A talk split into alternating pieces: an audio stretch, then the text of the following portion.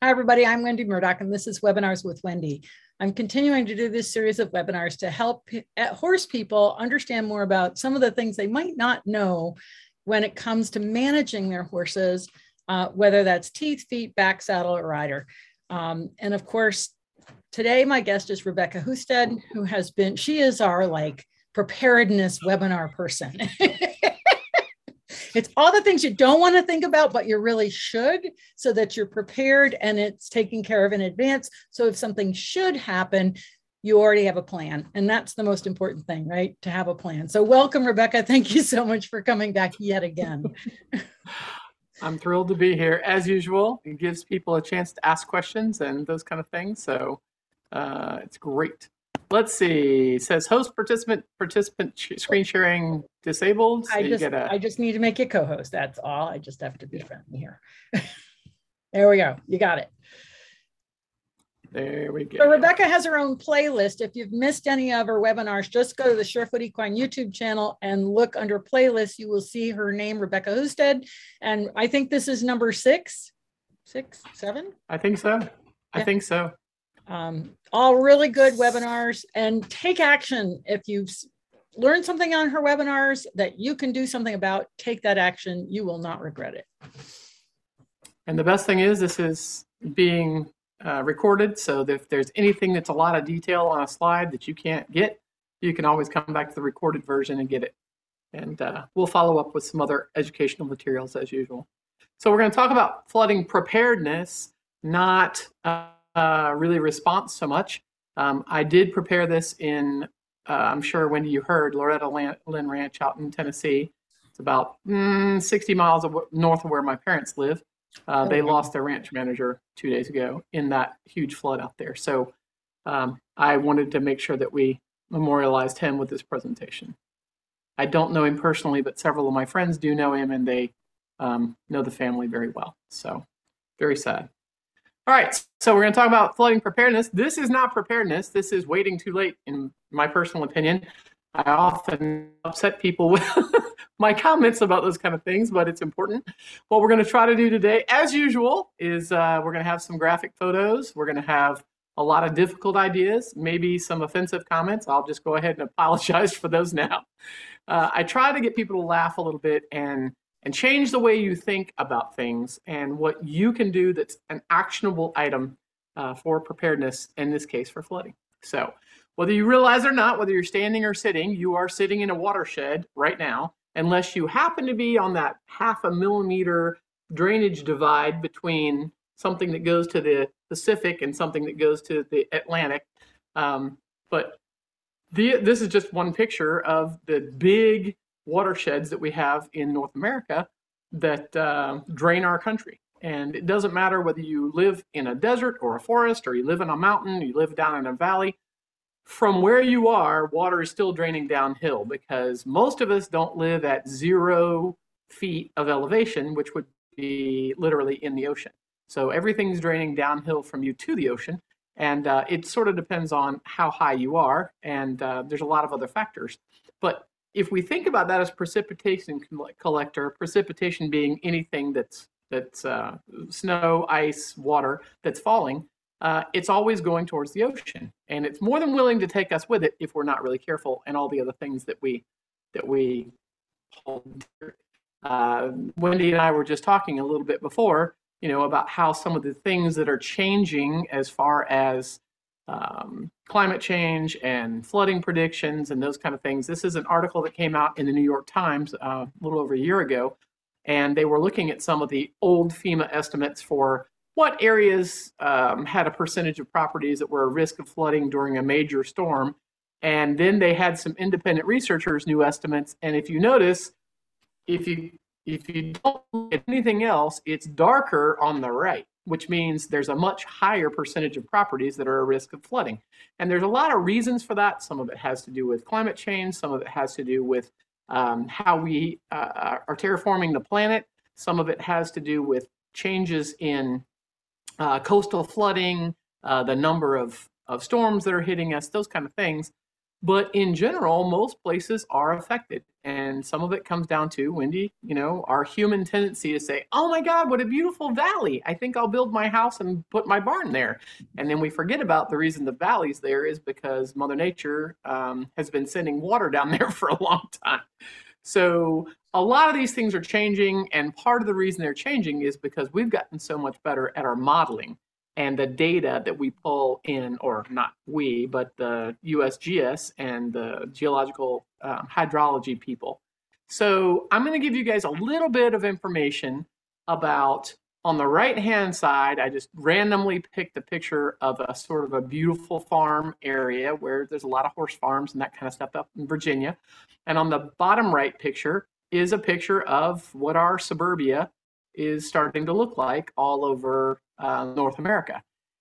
And the biggest difference between those two things, other than the fact that it's not as pretty, is all of the roof and all of the asphalt is impervious surfaces. So those impervious surfaces make it impossible for rain to come down, hit a surface, and drain in. It drains off. It floods across that surface until it gets to a storm drain or something. And as human beings, we've been terraforming and trying to engineer these things. So what we do is we shunt it to a river or a stream. Well, guess what?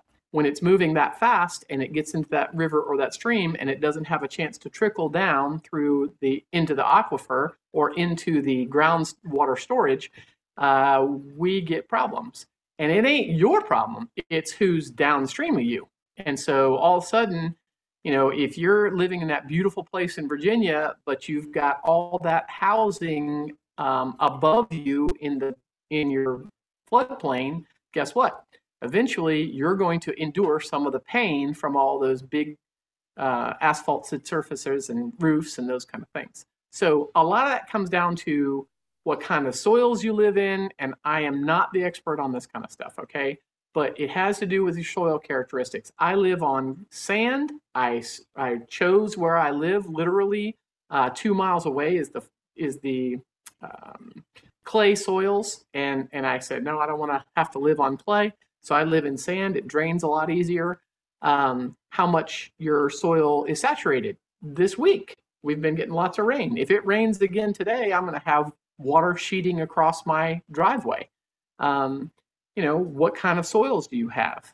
And then, of course, the slope of the land. If you live on a very steep surface, of course, you're going to have water moving faster, which means it can't drain in. So you're going to find out why this is important here in a little while.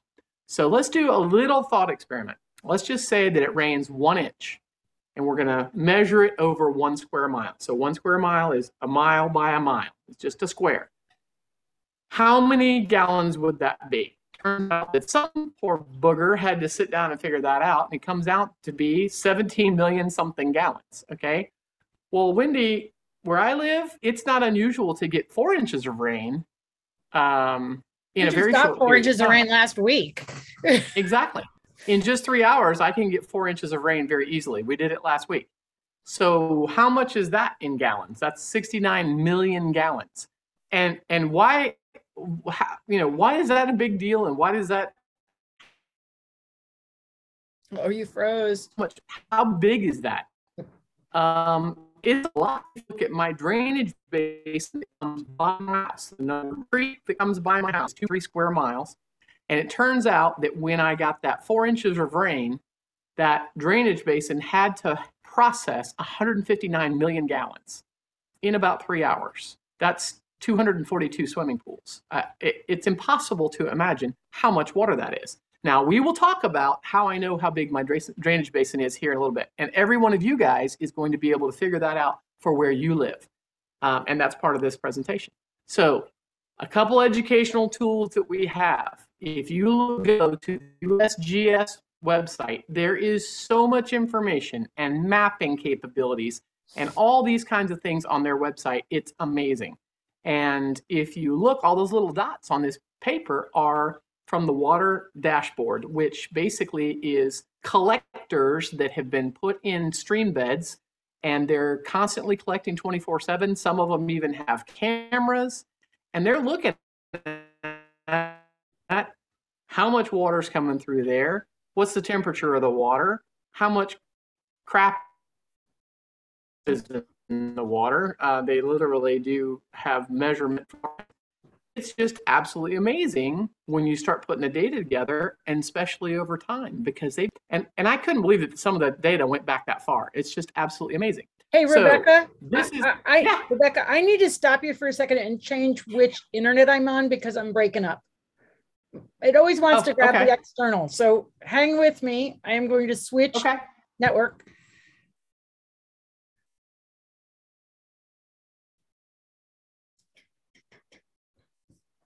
Okay, are you back? I'm back. I can hear you. Okay, great. We should be better because it was starting to break up and then I realized why. Oh. It goes to the external, the outside one, instead of the inside one. I don't know. Okay. That's okay. So this is the website of interest to most of you guys. So if you go to the water data at usgs.gov website, you can actually pull the information for your stream, your river that is local. So I just went to mine the other day, and actually I pulled it up again today and updated it and got the information. For example, you know, you can look at precipitation total in inches since August 16th. You can tell that I've had about 2.5 inches over in the Oconee River since last week. You can look at the gauge height. Now that's actually at the bridge, and I'm going to show you the bridge in a little bit. Looking at the real-time hydrographs, I can look at what's the gauge height? What is the discharge in cubic feet per second? Why do we care? Because if I'm going to drive across that bridge, I want to make sure it's not in flood stage, right? So those are the things that are in for, and some of these actually have live cameras too. So if you go to your state in the waterdata.gov, usgs.gov, you can actually find that for your little streams and rivers close to you.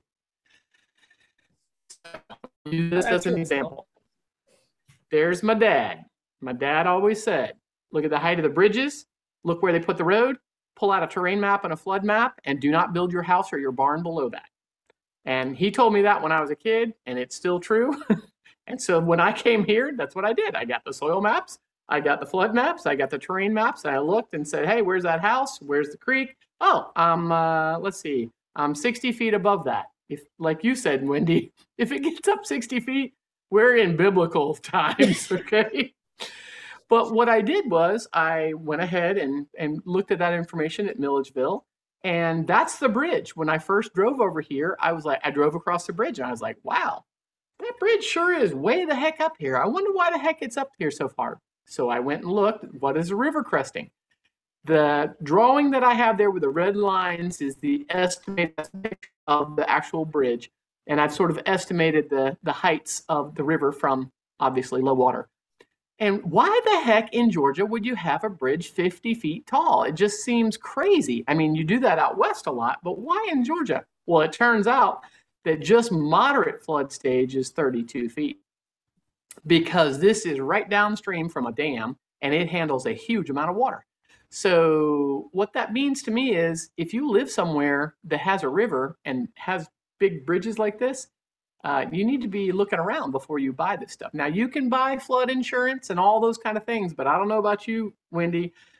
Insurance never pays back enough. You know, it's just the drama of it all is not worth it. It's just not worth it. You do not want to play that silly game. So I'm all about preparedness and prevention in the first place. So, you know, these are the kind of data that you can pull off those hydrographs. You can spend hours looking at these kinds of things.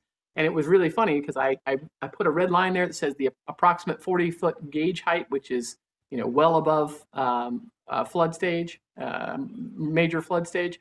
And you can see that on several occasions, it's gone well above that. So that's why the bridge is that tall, because they know you got to be above 40 feet to be safe with that bridge. Otherwise, the bridge is going to get taken out. And so they're not dumb. They figured it out. So we need to be smarter about how we do these things and figure it out, especially before we put in. It's perfectly fine to have a horse pasture. It's perfectly fine to have those kind of things. But when you start putting in barns and fixed facilities and houses, you got to be more careful about where you do these kind of things. So I also want to highlight to you guys something called StreamStats, which is also a USGS product. And you can literally use the StreamStats website to go down and find your house on your road, all the way down to the very details. And I highlighted in a little red box where my house is, but you notice those little streamlets are blue. And if you click on close to my house, downstream from my house slightly, I clicked on that.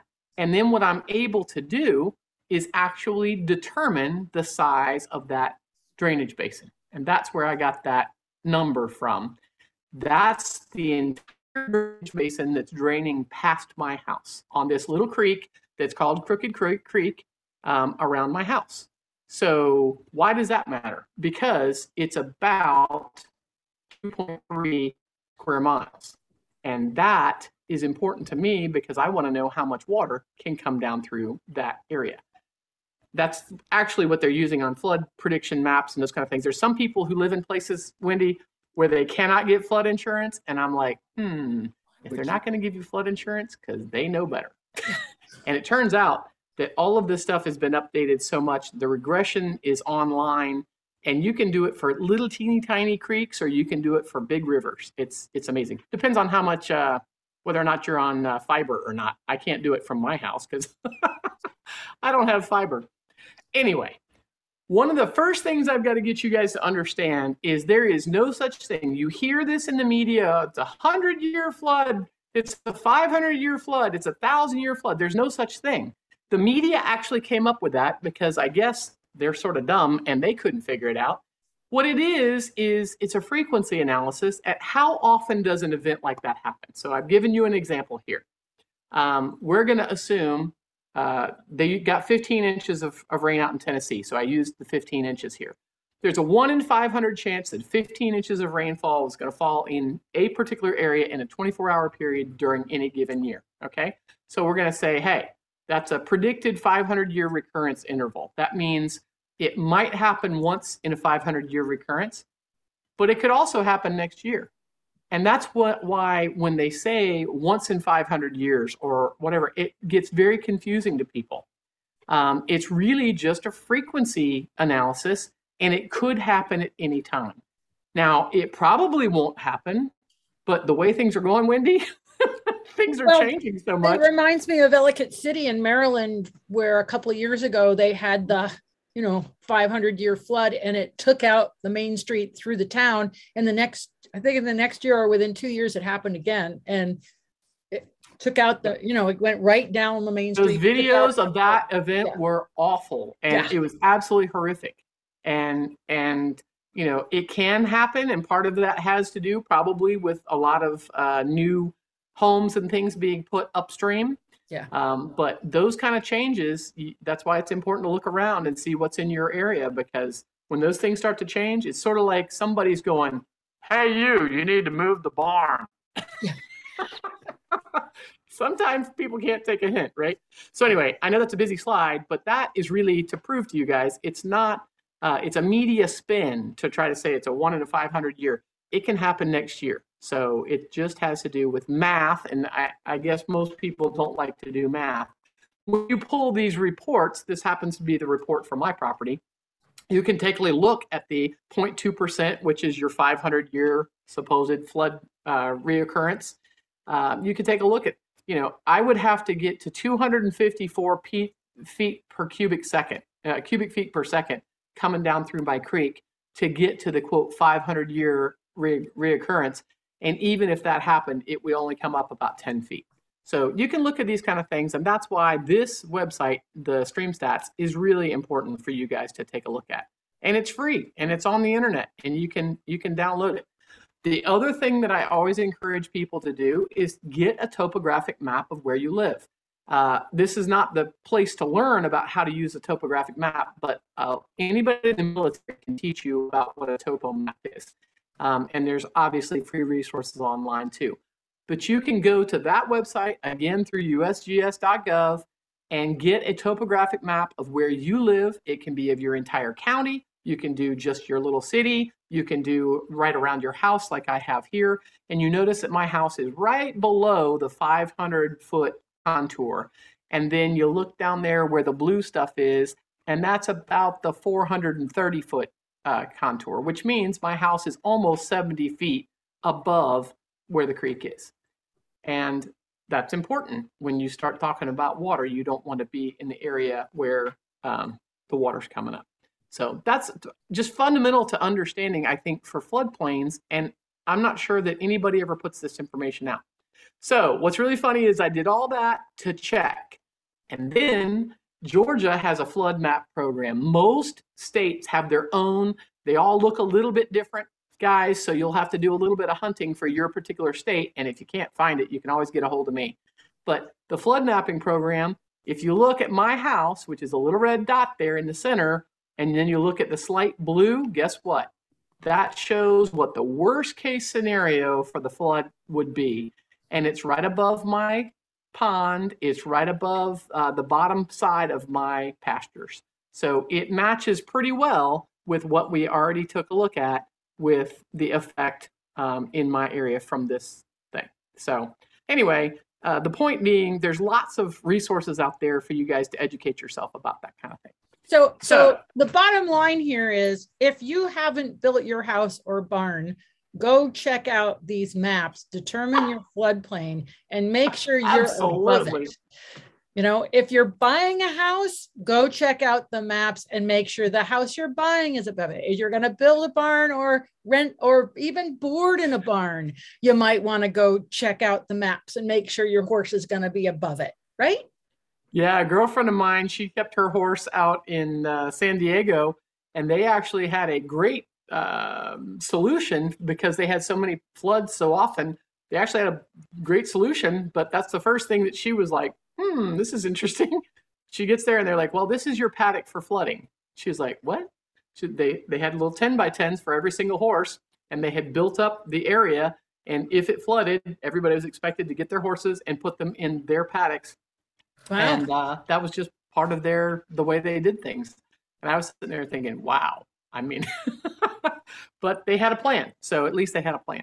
So one of the things that you guys have got to understand, you should not be walking around in floodwater. You shouldn't be driving around in floodwater, particularly not with a horse trailer.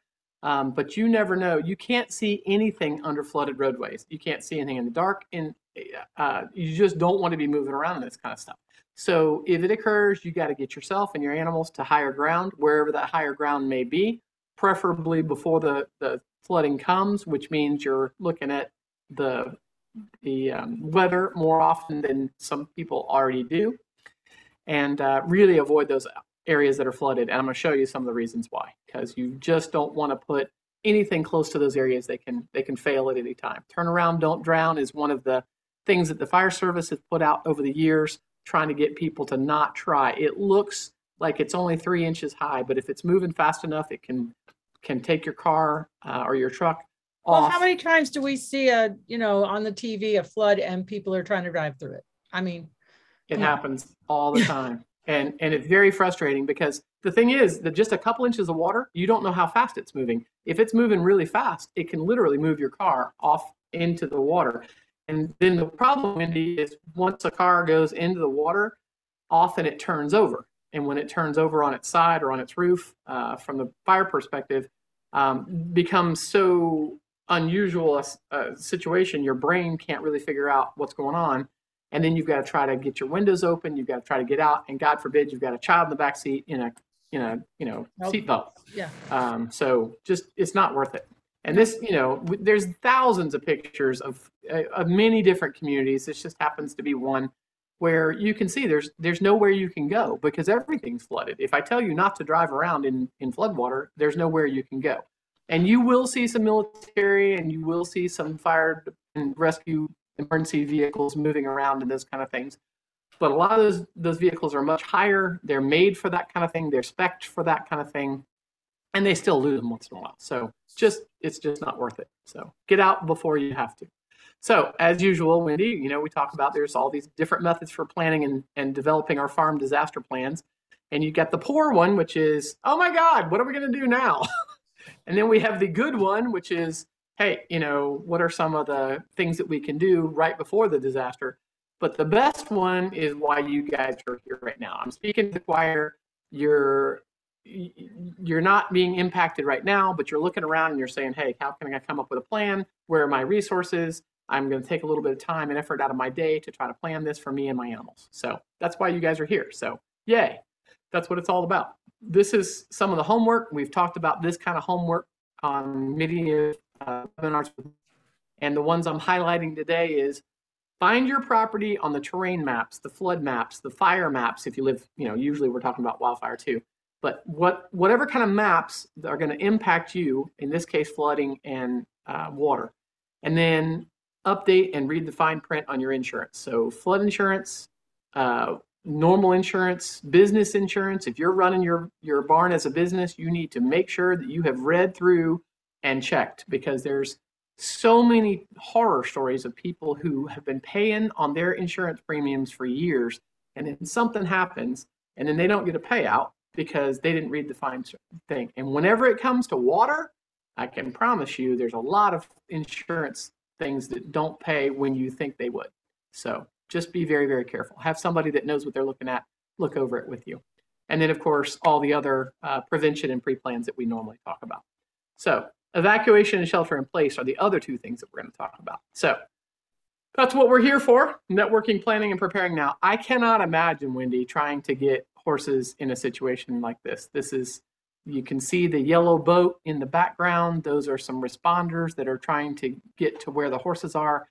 Everything in floodwater is covered up. You can't see where the fences are. You can't see where the holes are. Any of the normal obstacles, the horses can't see them either. And so they get caught in fences. They get trapped in barbed wire. They get step into things, all those kind of things. And that's, it's just extremely dangerous for them. It's dangerous for us. And of course, when you're talking multiples of animals, can you imagine swimming with these animals, trying to get them to safety? It's extremely dangerous. And this is why emergency responders and fire departments say, we don't do large animal rescue because that's too dang dangerous. And I don't blame them. That is an extremely dangerous situation that obviously someone should have thought ahead for that. And the biggest thing with water is not only is it physically dangerous, there's other things in the water with you. And that is the biologics, the funguses, the pythiosis, all those other things that the veterinarians worry about after an animal's been exposed to water for a long time. So Wendy, all of us have had the experience of sitting in a tub too long. And when you get out, your fingers are all, you know, sort of funny. Well, what happens if you are in dirty water for too long? What happens is eventually the way your body normally protects you, if you get that much water in there, sometimes some water can sneak into the cells. And what it usually brings in with it is bacteria and fungus and those kind of things that might be in the water. And the worst thing about floodwater is it's not just water. It's whoever had a septic treatment plant upstream of you that it's overdone. So there's chemicals, there's manure from animals as well as humans in the water. There's everything that's in everybody's little backyard. They got all, they always got that little shed, and inside the shed, what's in it? Hell, I don't know. It's got pesticides, herbicides, ant killer, gasoline, oil, diesel fuel, you know, chemicals, and all this crap. And most people have never touched it in 15 years. It's just sitting there. But now it's in the water, and once it's in the water with you, time and time again, rescuers, responders, people who get trapped in these kind of situations, they end up at the hospital because they've got some creeping crud or they've got some unusual thing that happens to their skin. And obviously it happens to animals too. So this happens to be one horse. She actually survived it, but I can tell you guys that this is not a fun thing for her. It's not a fun thing for you. And I bet you it's not a fun thing for your wallet either, because this is 24-hour treatment at the vet clinic to try to help deal with this. This is basically, the way to think about it, Wendy, is it's like a burn. Even though it's water, it's like a burn, because what the effect on the skin is, it's very friable. You can see that it's actually peeling off, and it's just an awful thing to have to treat. And of course, there's some of these injuries that are just not survivable for the horses. These are fortunately some examples of horses who did survive these kind of things, but it literally looks like a burn, and it has to be taken very seriously. You need to, if your animal's been affected by this, it obviously needs veterinary treatment immediately to try to get the animal through these things. And it can happen even if they're only standing in a foot of water. You know, these happen to be horses that were standing in deep water, but it can, if they're standing in a couple inches of water up above their hooves for days, they can have some of the similar injuries. It reminds me when Houston flooded, there were a lot of horses that got caught in that. I think some of these horses were actually from the Houston flood. Yeah, because that was one where I particularly remember the floodwaters. Yeah. With the horses like this one? Yeah. Yeah. So part of the challenges, if people, you know, you guys got to remember the emergency responders are looking at this and they're like, okay, people first. Now we got the people out. Oh, now we got to go get these animals out. Do we want to do that or not? And they're looking at it from the perspective of how dangerous is it to do? And if you think you're going to have a firefighter go out there on a horseback and rope other horses and bring them in, that's just not going to happen. It's really dangerous to do. Swimming with horses is extremely dangerous. We've all done it. I hope you guys have done it. If you've never gotten to swim with a horse, it's a lot of fun, but it's friggin' dangerous.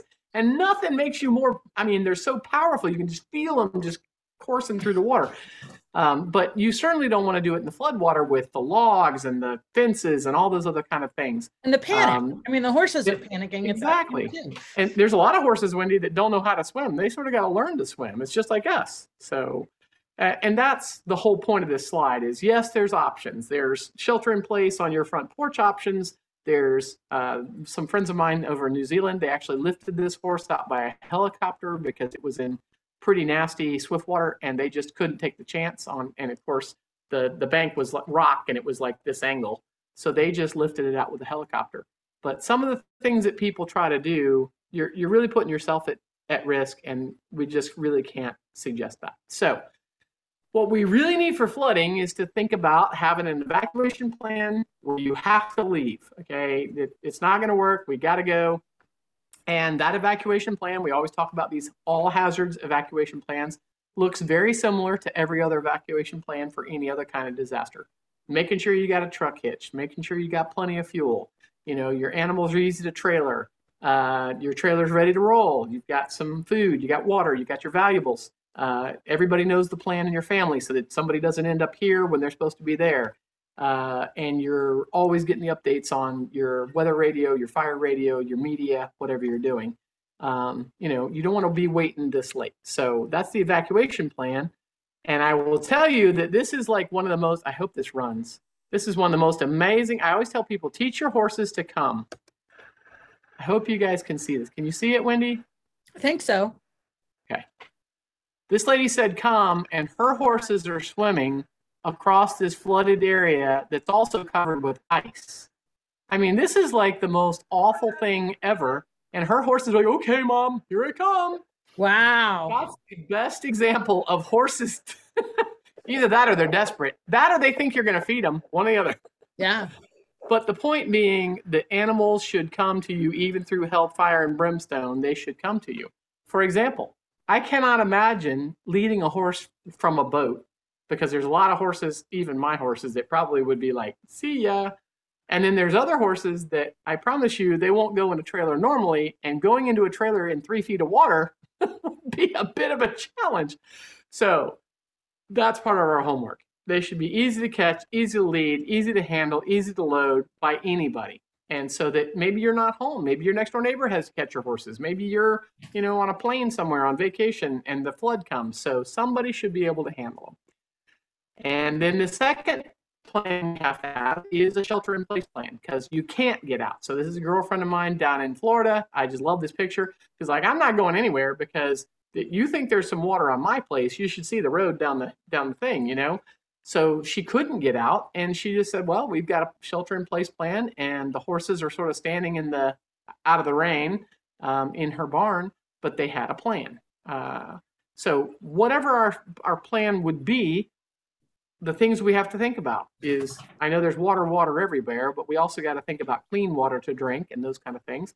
Do we have electrical? Do we have a backup? Do we have a generator? Do we have heat sources if it's cold? Because it sometimes does flood when it's cold.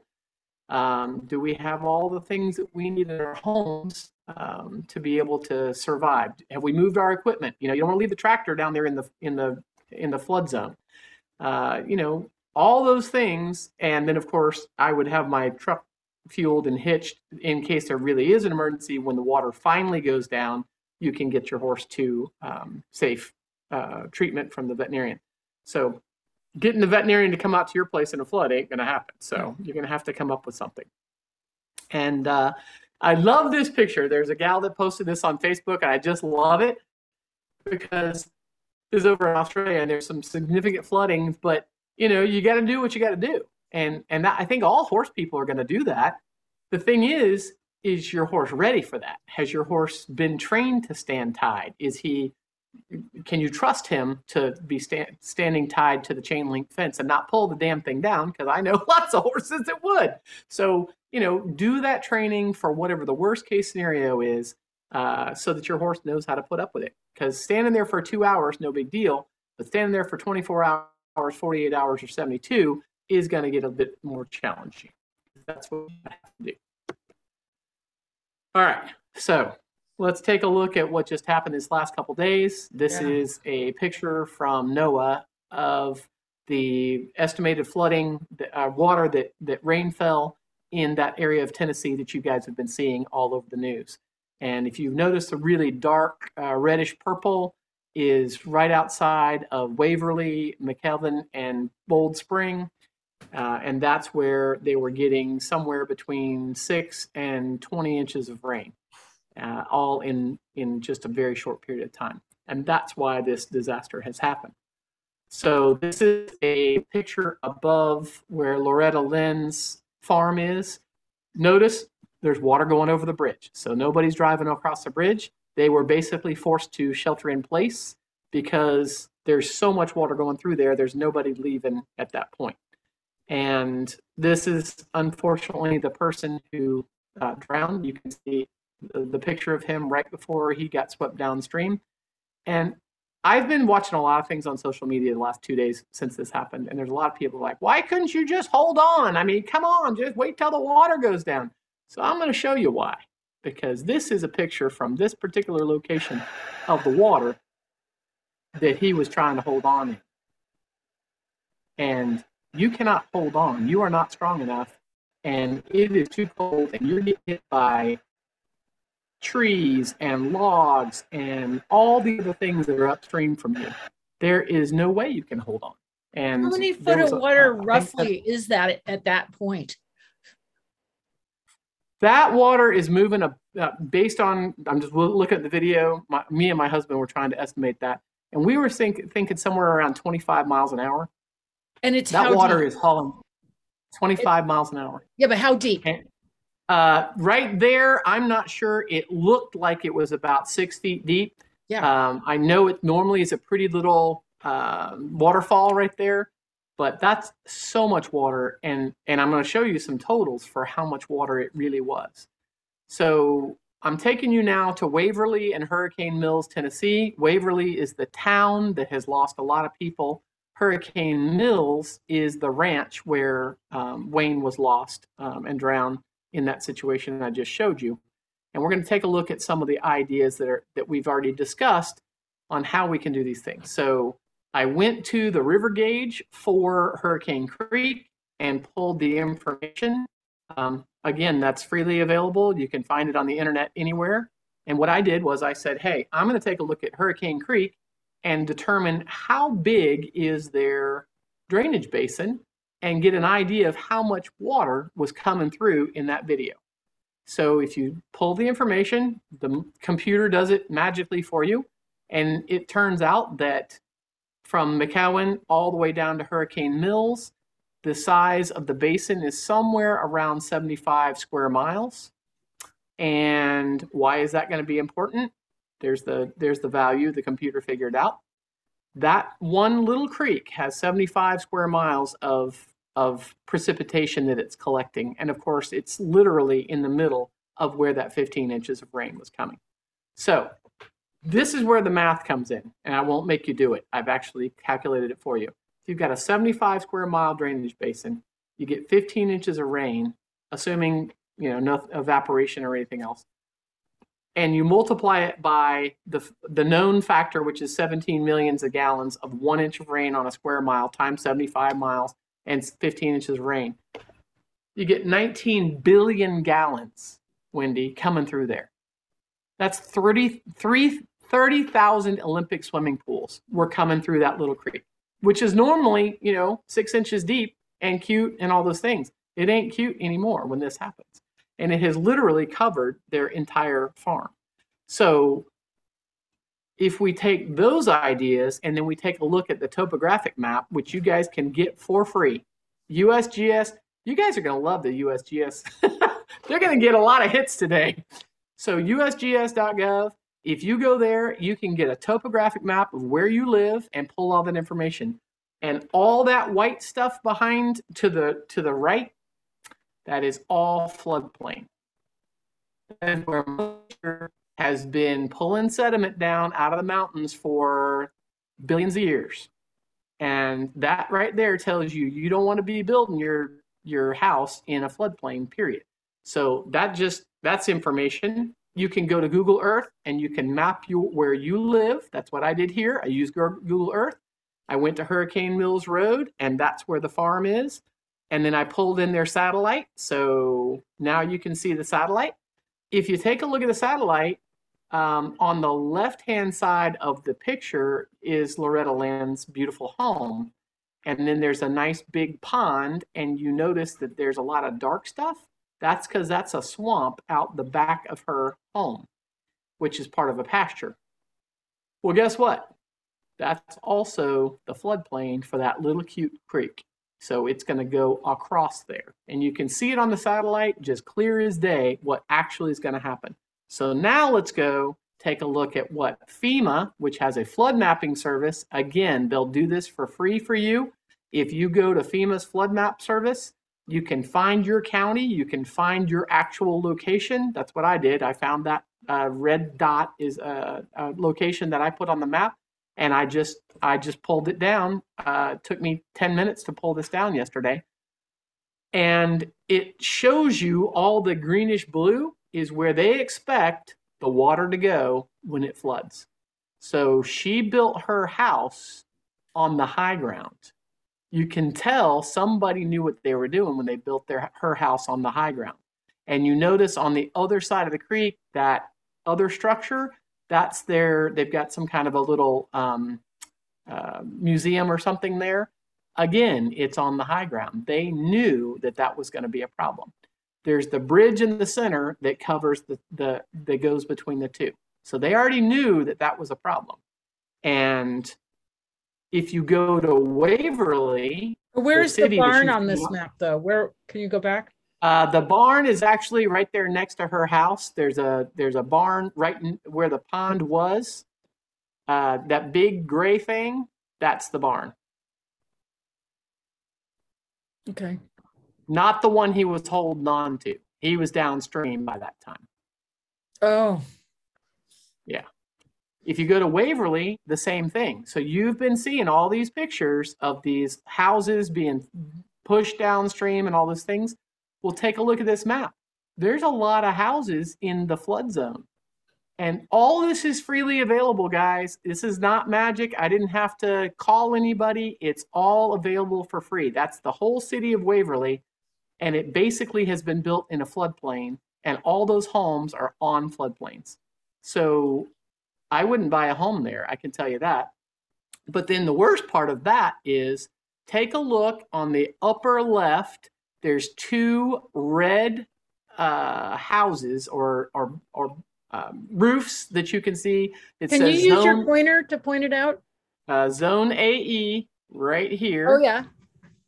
And if you take a look at that, I pulled off that same, the red area, I pulled that off. There's those houses. Okay, those red things right here. That's what you saw earlier. And I don't know what's going on with my, hang on. That's why I didn't want to use my thing. So okay. Those red roofs right there, this is across the street, and every bit of this is flooded. Well, guess what? If you look at this, there's the red roofs, and every bit of this is flooded. So it was already predicted. They already knew this is what's going to happen. And I don't know. Some lawyer's probably going to call me, but anyway, The point being, to the point of this, right here, between the railroad track and the river, between the railroad track and the road, take a look back at this. The railroad track and the road, they predicted that was going to be a big pond. Well, guess what? It's the big pond right there. Oh, wow. So the point being, these tools that are freely available to you are actually excellent. They actually help, and they are very good at predicting these kind of things. So you guys got to do it on your own to figure out how to keep your horses and your farm safe. So I know some of you are thinking, what does that have to do with my horses and my farm? I just want to know exactly what to do. Well, I'm just going to tell you, it's just like barn fires. There's minimal response time. If you've got a flash flood coming, particularly if you live out west, or if you live in an area that's got a very steep drainage basin, you don't have a lot of time. Flash flooding is instantaneous. You have a few minutes response time. You got to have a preparedness plan ahead of time. And I'll tell you that Germany, it was so sudden and so fast and so devastating. I promise you, whoever owned all these beautiful trailers did not want to lose them. So that shows me that he didn't have time to hitch trailers and get them out before the flood came. You know, and this is from the flooding that happened in Nebraska that was the Missouri River. But if you live on the Missouri River and you've got all this stuff, I promise you he didn't want to lose it. And it must have come up fast if he didn't have time to just even move his trailers. So we see it everywhere. We see it with barns. We see it with trailers. We see it with all kinds of fixed facilities for horse people. Obviously, they didn't have time, or maybe this was their plan. I don't know. Maybe that's the highest ground around. Actually, Wendy, you know what's really funny? When I was over in Australia, they had a place like this, and they had built the round pen up on this big berm, and it was about 12 feet above everything else, and then they put the round pin on it. And I said, what's that? And he said, oh, that's my flood thing. Now I'm looking around, and it's flat as heck, and I'm thinking, flooding from what? He said, I live in the Hunter Valley, and it floods here all the time. And sure enough, that's what he did, was he put his round pin up there. He had a flood coming. He put his horses up on that berm and let the river go around them. Now, how the heck you get out to your horses to feed them for the next couple days, I don't know, but at least your horses are alive, theoretically. So I thought that was a pretty good plan. Maybe that's where we need to start getting a little smarter. Anyway. Well, okay, so maybe you have an answer for this, but say somebody goes to the topographical map and they find out their house or their barn's in a floodplain, which now I can hear them all having a heart attack and sucking air really bad. What can they do? Okay, the first thing I would do is tell you, move the barn. No, just, it is challenging. If you find you actually have purchased a place and it's already got a fixed facility in a flood zone, that is very challenging. To me, I think you're probably the same way. I hate it to lose the barn and the house and all this stuff. To me, get better insurance, but come up with a plan how you can move the animals. I like the ideas of people who have multiple fencing options, so that they have the fence for the part of their pastures that is on high ground, and then they just put their horses on the high ground whenever it looks like it might rain. That comes down to a plan, but really it comes down to good insurance. How you sell in this world of having these many answers that are freely available online, how you sell a place like that, I don't know. But then you get this is a good example. So this is one of the gals, she came to my class and she's like, yeah, I got to get some pictures for you because you won't believe this. Sure enough, that's her farm and that's her area of Corvallis, Oregon, and they apparently get flooded through there pretty regularly. And she's like, listen, it came up and I didn't even know, I was asleep. And there they are leading their horses out, and then there they are driving out with their horses. Now, I just said, don't do it, right? They did what they did. Whether they should have or not, you see the people that are sort of hanging on the edge of the trailer? Don't do that, people! That's not very smart. But anyway, they got everything out. They got the people out. They got the horses out. They got their horse trailers out. But you're right. It's a beautiful area to live in under normal conditions. And there's so much water that comes through there that almost every single facility is affected. You know, you're right. Our government is having problems with this. When do you say you cannot build anything down there? And it really comes down to, it should be under flood insurance, but you can't get flood insurance if there's really a chance of flooding. So at some point, what we should be doing is saying, hey, we're not going to allow anybody to build that down there. And I know in some communities, they're actually buying back the properties that are in those affected zones, and they're making it zoned so you can't build a fixed facility down there. You can have a horse pasture if you want. You can have a rice field, but you can't have, or a cornfield, but you can't have fixed facilities. And you've hit on it. That you're right on it. What do we do? How do you say no? I know it's beautiful right now, but you can't do it because we know the predicted chance of flooding is very high. I don't know. Well, and the thing about the storms that we're having lately, like Germany and like Tennessee, you know, they're telling you it's going to rain, but they're not telling you you're going to have 15 inches of rain. In what it seems to be happening is we're having much, like we had it here, actually. We got 6 inches of rain a couple of years ago after we'd had a lot of other rain, and it only hit my little town and one little village near me, and it didn't hit the other side of the county. So, you know, when everybody else is like, what are you talking about? We're like 6 inches of rain. They canceled the schools and the buses couldn't, you know, and again, we didn't flood here because we're up high, but the little creek down below, you know, was over the road. So the storms appear to be changing in these intensity of a lot of water coming down fast. And I'm not an expert hydrologist or anything, but I do know that a lot of things I've read say that, you know, as it gets warmer, warmer air can hold more water and then releases that water.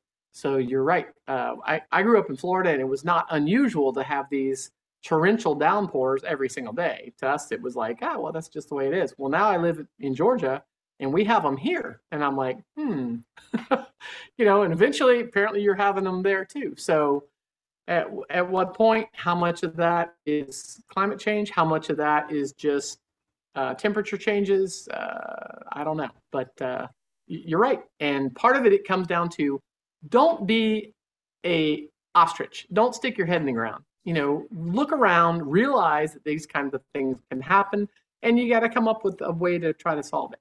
And for everything else that there's not, you get insurance, because honestly, that's the only way to really cover yourself. Yeah. And good insurance. So now let's talk a little bit about this. You know, we don't recommend anybody doing these kinds of things. These are for some professional rescuers going out to get some horses after the most of the water has gone down, but that water is still moving fast enough. I would be very careful about having anybody go in to get my horses under those kind of things. Horses aren't dumb. If they've made it this far, they'll make it a little bit further. They can wait another till tomorrow, and we'll go get them tomorrow. They will find the highest ground around if at all possible. Of course, you know, if you look this damn good, Wendy, doing this, then maybe you can go do some swiftwater rescue. Anyway, no, it's, yes, I love this. This is from Houston, and it's so posed. It's awesome. Anyway, this is what a lot of people do, is they try to find a better solution, but there's a lot of horses that you can't do these kind of things with. They would be in the tractor, driving the tractor, doing all those kind of things. It's really dangerous to do. So again, just comes down to having a preparedness plan and getting them out ahead of time, if at all possible. If you do have to respond, I guess this is, you know, this is about all you can do. I certainly don't want you walking through the water. Have you trained your horses to be led by a golf cart and a tractor? You know, that's what it really comes down to. So when I saw these pictures, when this happened a few years ago, I said, well, why didn't they put their horses on the highest ground around? And they said, well, that was the highest ground around. The horses were smart enough to get in the trailer. And I was like, well, that's pretty cool. This is a significant challenge. The rescuers went out to this location for these horses, had a pretty good idea. They said, well, they took a boat and they took a bunch of hay and they just put it in a canoe and let the horses eat out of the canoe. And I guess they were drinking out of the water. They did manage to get them out on the third day, but that's a lot of water to be standing in for 3 days. And those horses obviously ended up at the vet clinic because of it. So there the water is finally starting to go down in that area. And the thing about this, Wendy, is that that becomes when you know there's a problem. She was told there's a problem and she still didn't get her horses out. At what point do we start saying, maybe you need to talk to the nice animal control officer. Maybe you need to get charged for this, because why are those horses being forced to endure something that you already knew was a problem? And I don't know if you've heard about the Cypress Trails out in Houston, Texas or not, but that lady has been hit several times by floods. And same thing as you're talking about. When do you say move the barn? And she's lost, I don't know, 50, 60 horses over the years because of all the floods that have come to her place, but she won't move it. So, and she continues to get animals. At what point do you say, somebody needs to talk to you or make a decision? Now, this one I love, okay? This is some friends of ours in South Carolina, and they have a barge that's available to them, and they taught their horses how to get on the barge so they can move them from island to island. Now, that's pretty extreme preparedness, Wendy. And I don't know about you, but I'm not even sure my horses would stay on the dang barge. I mean, maybe they would, I don't know, but that's a bit of a challenge. So the point of this slide is whatever resources you need, you got to line them up now. You can't be waiting until the last minute. If you're going to use the barge, you better have a contract or whatever, because I promise you somebody else wants to use the barge too. That's just the point of this slide. Is think through the process. What do you got to have? And if you do, make sure you've lined up the correct things. I love that picture. Yeah. Anyway, you were talking about Houston, and I got to show you these pictures. So this is where Rebecca gets to be the butthead. So Rebecca always says, get your horses out early. You guys are dumb because you're waiting till the last minute. And why am I always seeing these pictures of people loading horses at the last minute and dragging them out with boats and all these things? And they said, quote, it's historic flooding. I was like, I've been to Houston. That's my picture of what the flood thing underneath the oh, look at that. How high up does that go? It goes up to 15 feet. And that's before the flooding. So I took that picture like a year before the flooding. And then they said historic flooding when all the, and I said, it's not historic. Somebody knows that it gets that deep there. So what are you guys thinking? Do you not drive around and look? Sometimes you just got to look around, right? I mean, come on. This is sadly what your horses will be exposed to if you don't think ahead. And that's why I'm showing you this. Oh, I remember that video up in the upper right. That was. They get trapped by fences. They get left in places. You know, they're not dumb. They'll find the highest ground around, but your porch might not like having all those horses on the porch, those kind of things. And it's really a welfare issue for them too, because they don't have anything to eat. They're forced to drink nasty water. They're exposed to the sun. They're exposed to the rain. All the other things that can happen. So that's why it's important for us, it's, you know, as owners, to think ahead. Now, this is the worst case scenario. It gets so deep that they're forced to swim.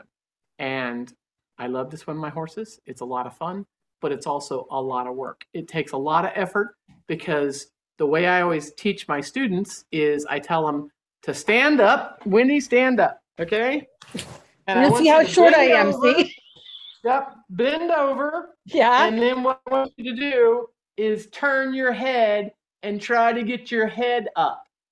Can you feel the muscles on the back of your neck? Oh, yeah. Pulling? Yeah, they pull really hard. So a horse not only has to lift his head and neck, he has to tip his nose up while he's swimming, and he's not really made to swim, to try to keep his nostrils above the water. You notice in that picture, the only thing above is the head and the nostrils. So he's fighting the whole time he's swimming to try to keep his head and nostrils above.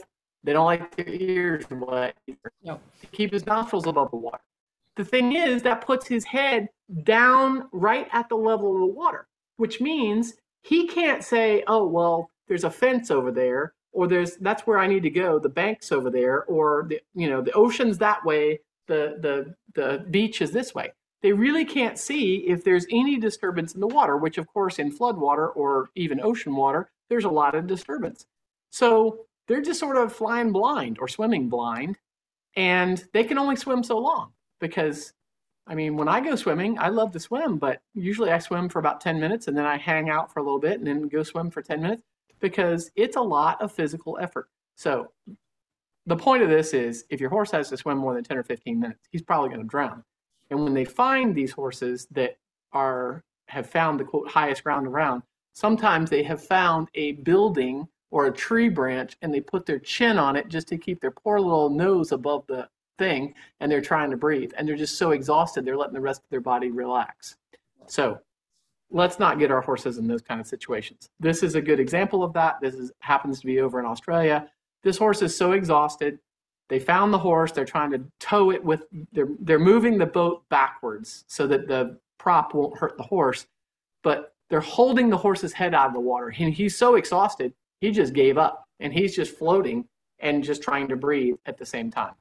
And obviously, you have to be a really good handler and you have to have really good resources to be able to handle those kind of things. This is another one, just happens to be in Loudoun County, Virginia. Horses that were in barns and they were trying to get those horses out and leading them with boats. When was this? Extremely challenging. Huh? When was this picture? This was 4 or 5 years ago, maybe 6 or 7 years ago now. And sadly, one of the horses drowned. They were trying to make the effort and the horse just panicked and that's the problem. You know, if they panic or they get up underneath the boat, things go wrong. Well, and this is either late fall or early spring. There's no leaves on the trees. I'm trying to remember because I live not far from Loudoun County. Yeah. Wow. So very distressing and it's very difficult. And obviously the biggest thing is, even if you have boats and people and PPE and all the things that fire rescue has, you can only get one at a time. So if you got 20, that's 20 trips. And you're putting people in challenging places and you're obviously taking a risk on your animals. So got to think ahead. I mean, you got to look at this picture and realize there is a man in the water and God knows what temperature the water is, given there's no leaves on the trees and how the others are dressed and, you know, trying to do a rescue. It's just awful. You know, this is the other way you can do it. Just put them in the boat. No, obviously this baby is exhausted. You got to think about, she's been out there this after Hurricane Harvey. Babies like to lay down, 16 hours a day or something. He hasn't been able to lay down because if he laid down, he'd be in the water. So he's so exhausted. They put him in the boat and he laid there, which means he's really not doing well, but it's a great picture. And the point of that is, you know, just don't leave them in those kinds of places where we don't have a plan. Comes back to the old thing we always talk about. Do your homework, find those maps, those kind of things. And what I'll do, Wendy, is I'll send you the links so that you can put them up on the site and people can just click on those links and go to them. For some of the state specific things, you'll have to find it for your state, but if you keep looking around, you'll find it. And update your insurance. Lastly, if you need information, that's the information on the book. And if you need to get a hold of me, that's my cell phone number, that's my email. And Wendy, I really appreciate you having me. Well, and you're so generous to just put up your cell phone number and let people call you. You know, it's and they do. It's great. Yeah. And sometimes like Kimberly, she called me and said, "Hey, do you horseback ride too?" I was like, "Yeah, we've been going horseback riding." Wendy, I'm going to be up in Loudoun County next weekend. So. Oh, rats! I'm supposed to be in Connecticut next weekend. I know. Text me anyway. Let me know where you are. I will. So does anybody have any questions? Like you've been a really silent audience, either you're stunned or you're shocked, or Rebecca's done such a good job that nobody has any questions because it's been really quiet out there. Just let us know. Ellen's right. It looks like a chemical burn. She's talking about the flooding on the skin and she's exactly right. That's what it is. Yeah. Yeah. Stunned. I mean, and the bottom line is, you know, do your homework. And it's do your homework. Never hurts to do your homework and not need the homework that you've done, right? That's the whole idea, is to not need it in the end. That's right. Exactly. Yeah. So people are going to. We'll come up with a list of all those websites too, guys, so that you know, Wendy can Rebecca, put them up. If you could actually make me a PDF with all those links, then what I can do is put it up for the free downloads on the website. Because if I put it over on the YouTube, it gets messy over there. Gets lost. Oh, okay. Yeah, we could just have a flood sheet and I'll stick it up. Perfect. I will go do that right now. Great. All right. Thank you. Well, thank you everybody for joining us. And Rebecca, once again, thank you so much for sharing all your knowledge and information. And I And I have no idea what we're going to talk about next, but I'm sure you'll be back. I'll come up with something. Great. Thank you, sweetie. Fun sometime, right? I know. I saw it. And honestly, I learned a lot too, because some of these sites I had only been cursorily touching, and I got really serious about it. And wow, I mean, it was an eye opener. Yeah. All right. Well, thanks everybody for joining us. And again, thank you, Rebecca, for presenting another wonderful webinar. And we'll be back on Thursday with Melissa Deal talking about positive reinforcement. So I'll see you there. And thanks everybody. Have a great day. Bye. Thank you.